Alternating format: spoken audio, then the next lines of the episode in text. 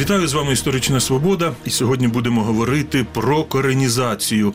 100 років тому, у другій половині квітня 1923 року, в Москві на 12-му з'їзді Російської комуністичної партії більшовиків було ухвалено рішення про політику коренізації. Коренізація була визнана офіційним курсом більшовицької партії в національному питанні. Це передбачало, по-перше, залучення місцевих національних кадрів на керівні посади різного рівня, а по-друге, це передбачало розвиток місцевих мов, їхнє широке запровадження.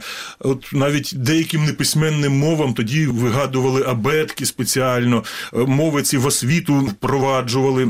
Дивлячись на те, що в Росії, в Москві відбувається зараз, це видається чимось таким дуже екзотичним. Але насправді, бачите, були різні періоди, тобто не було такого російського імперського угару. В Україні політика коренізації набула форми українізації і призвела до такого широкого розвитку української освіти, української культури, до певної міри до ствердження українства в радянській Україні.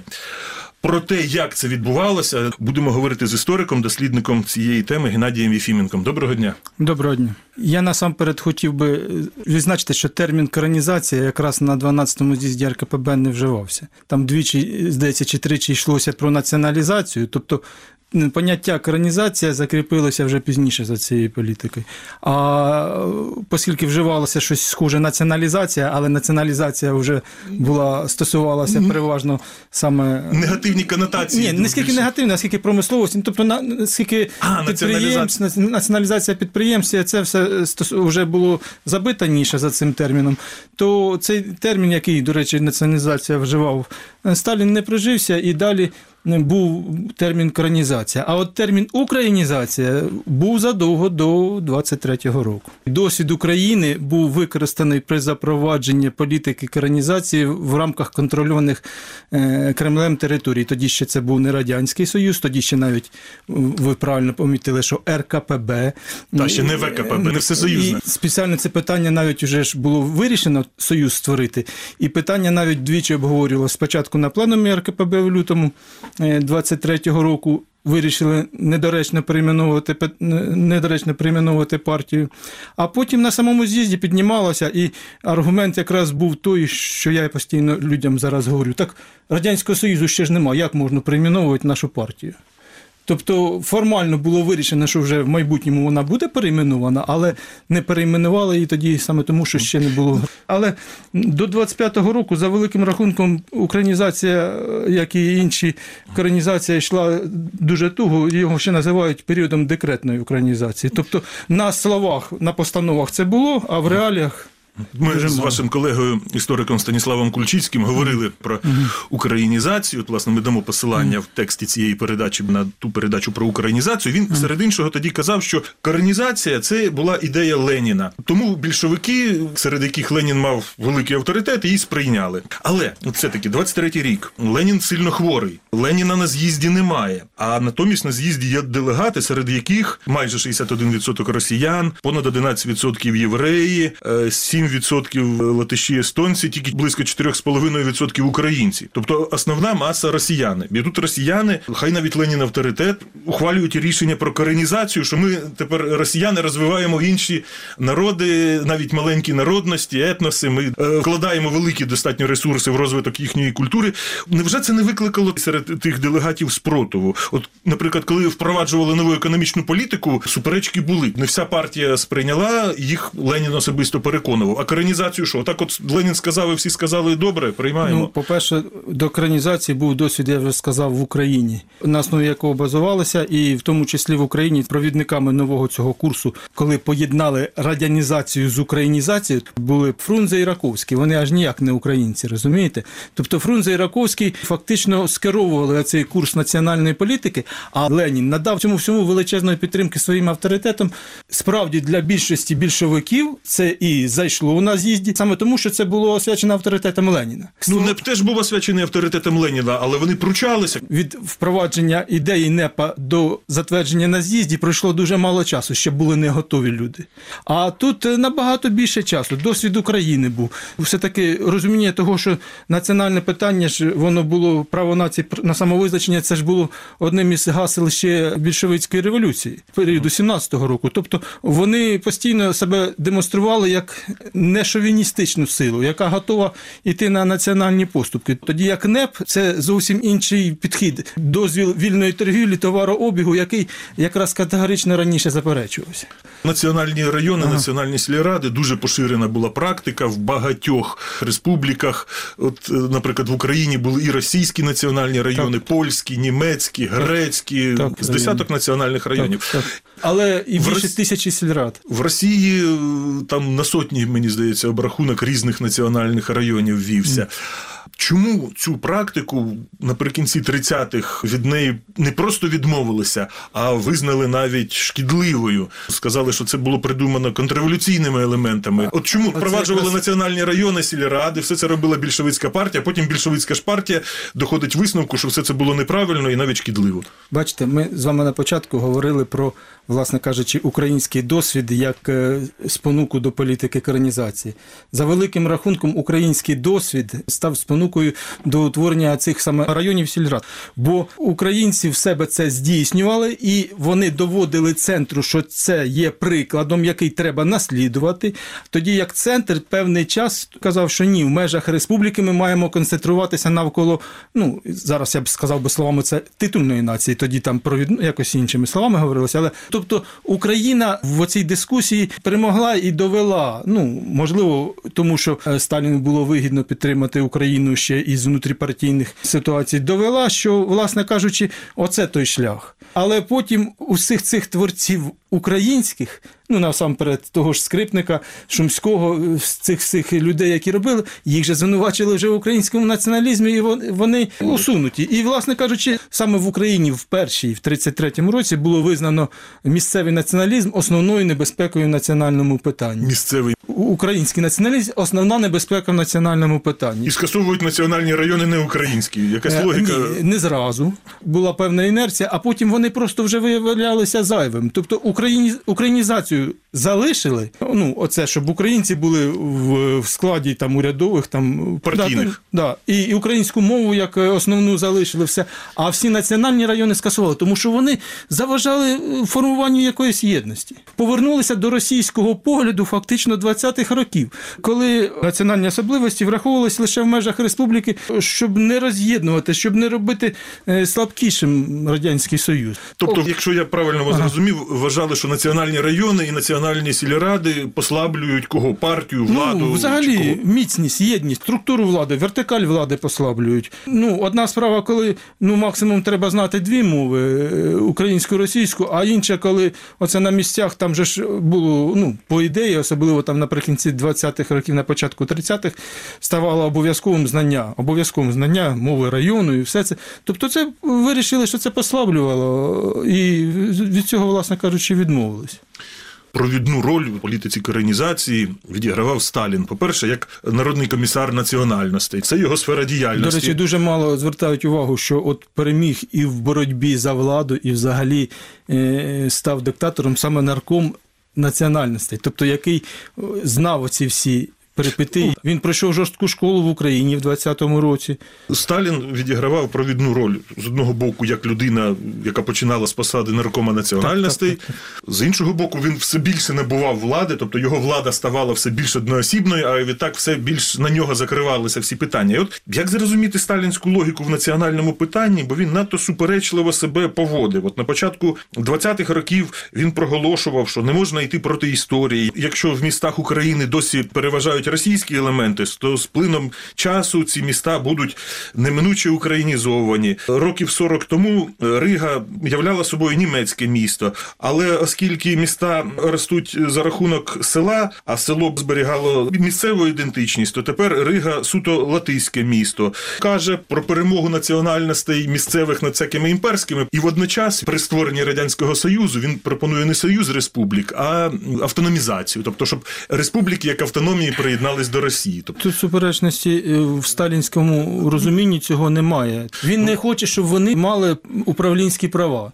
А національно-культурні права, національно-культурний розвиток, національну мову, він, національно-культурна автономія це була...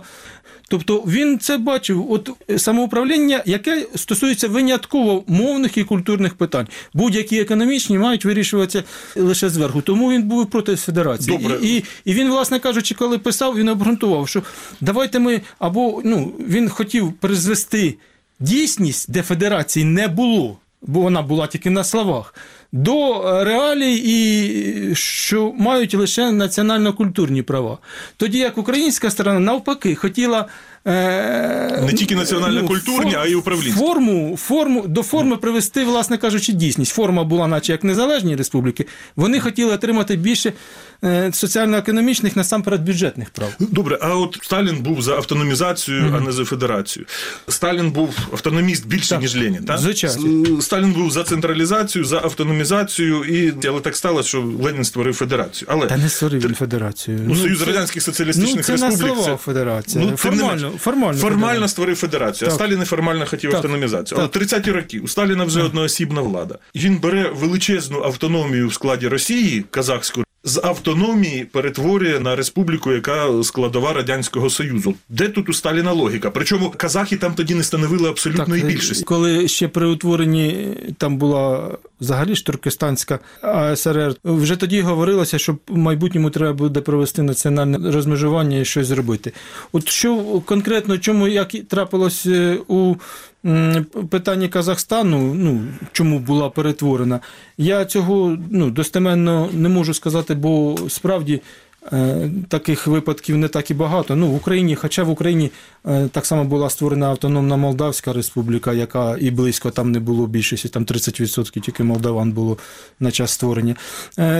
Але сам факт, що створення цих радянських республік, він один із варіантів розглядає, щоб, власне кажучи, якось применшити український фактор. А як з Казахстаном можна применшити український фактор в другій половині 30-х? Розумієте, коли ми беремо 15 республік, які всі формально рівноправні і всі підпорядковані Кремлі, чи як їх було спочатку 4, і Україна 1/4 цього союзу займає, чи 1/15, розумієте? Бо на тих республіках вплив Росії був набагато більший, і це моя гіпотеза, я зараз її не можу там фактично підтвердити, але з того, як щодо України, то навіть забирали території з української більшості, або забирали, як Таганрощину, або не дали, як Вороніччину, хоча й обіцяли, а тут ситуація з іншими республіками інша, то це спонукає для того, щоб якраз обмежити Україну, урівняти її з іншими республіками, бо так вона була напівконкурентом, вона і так залишалася другою формально республікою, так говорили,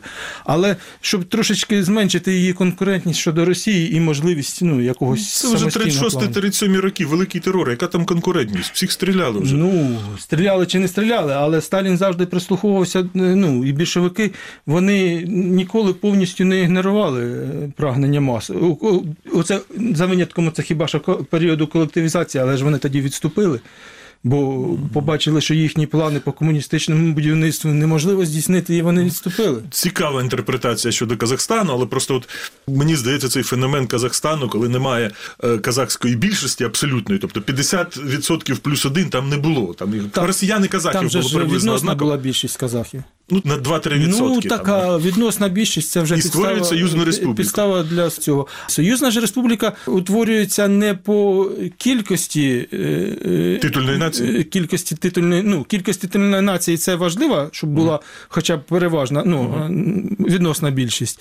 Але головне, щоб були вихід на кордон, щоб не було в межах самої Росії. Тобто, щоб були вихід на інші кордони. А в Казахстану це було вихід на інші кордони. Тобто, кордони не з Росії. Тобто, коли Сталін розповідав про критерії національних республік, то оцей критерій, щоб не було всередині Росії чи всередині якоїсь там республіки, це був один із основних критеріїв. І, власне кажучи, тому так і було створено. То що автономні республіки створювалися в тому числі навіть там, де не було відносної більшості. На тему коренізації, взагалі не тільки українізація. Українізація як один з прикладів. Є ґрунтовне таке дослідження американського історика Террі Мартіна в українському перекладі «Імперія національного вирівнювання». Хоча якщо брати оригінальну назву, то це буде «Імперія позитивних дій». Справді, кому ця тема коренізації цікава, раджу цю книжку, бо там дуже різні аспекти, нюанси цієї справи коренізації розглядаються, адже народи були дуже різні. От як на вашу думку, в коренізації чого було більше? Вирівнювання чи позитиву, чи чого? Точніший переклад в українському значенні. Тобто позитивне дійство російською мовою, як переклали, це значить не гноблення росіян, а сприяння національним меншинам, умовно кажучи. Тобто це не позитив, як такий самий позитив, а от позитив в сприянні національним меншинам. Ця назва ж давалася в тому числі і в узгодженні зі мною, я ж там один з наукових редакторів українського перекладу, мається на увазі, не книжки, а українського перекладу. Коренізацію справді можна уявити як вирівнювання різних народів? Мету коренізації, проголошувану мету, те, що говорилося і все це справді як підтягування до культурного рівня Росії, тобто вирівнювання певною мірою.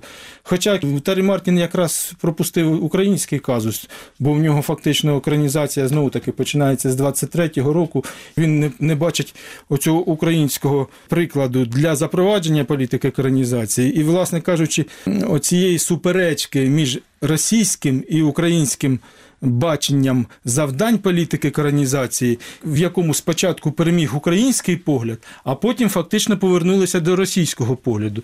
В російському погляді середини 20-х, оцих, я повторюю, національних районів не існувало. Це український погляд. Національні райони і національні сільради. Тобто вони були готові на певний період, поки підтягнуть мінімальний рівень освіченості неосвічених націй, які не мали неписемності. Вони готові були цьому сприяти, але довгостроковою політикою це не бачили. Тоді, як в Україні, це бачили довгостроковою політикою. От ви у себе на сторінці Фейсбук оприлюднювали дані статистики щодо національного складу населення Києва. І там так випливає, що якщо на початку 1920-х років українці були меншістю, то ближче до 39-го, десь на початку Другої світової українці вже стають не просто відносною, абсолютною більшістю населення Києва.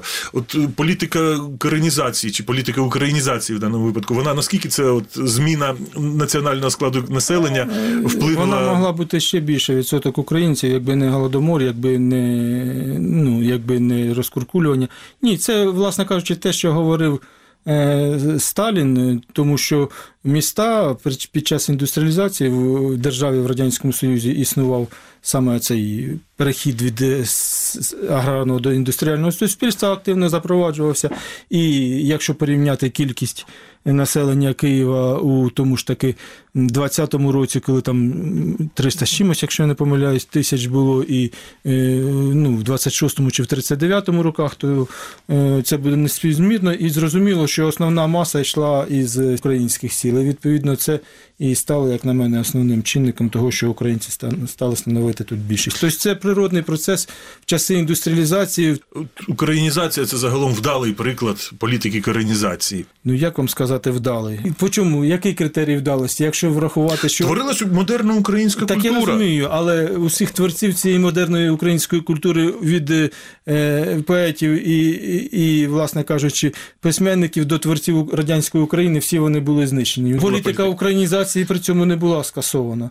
Реальної рівноправності, в якої і бачили сутність українізації, політики українізації, вихідці із українських національних партій та й багато більшовиків, ці реальної рівноправності так і не було досягнуто. Мало того, в 1936 році фактично розпочався курс на так званий націонал-більшовизм, тобто возведення росіян у роль старшого брата, панівної нації, яка там допомагає всім. Тобто ота ідея початкової рівноправності, вона згинула. Політика коренізації – це 13 років, з 23 по 36, так? Якщо ми беремо коренізацію, наприклад, стосовно національних меншин в Україні, то десь так воно і є.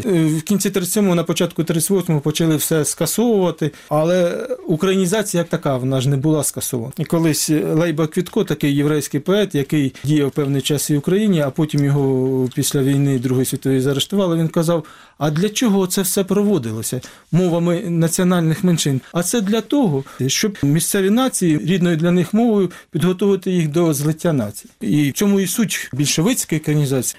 Бо в більшовиках вже стояло завдання злиття націй. Дякую. Це була «Історична свобода» із істориком Геннадієм Єфіменком. Ми говорили про політику коренізації. Передачу провів Дмитро Шурхало. На все добре. Програму «Історична свобода» ви також можете слухати на подкаст-платформах Google, Apple Podcast та на Spotify. Підписуйтеся, залишайте оцінки та коментарі.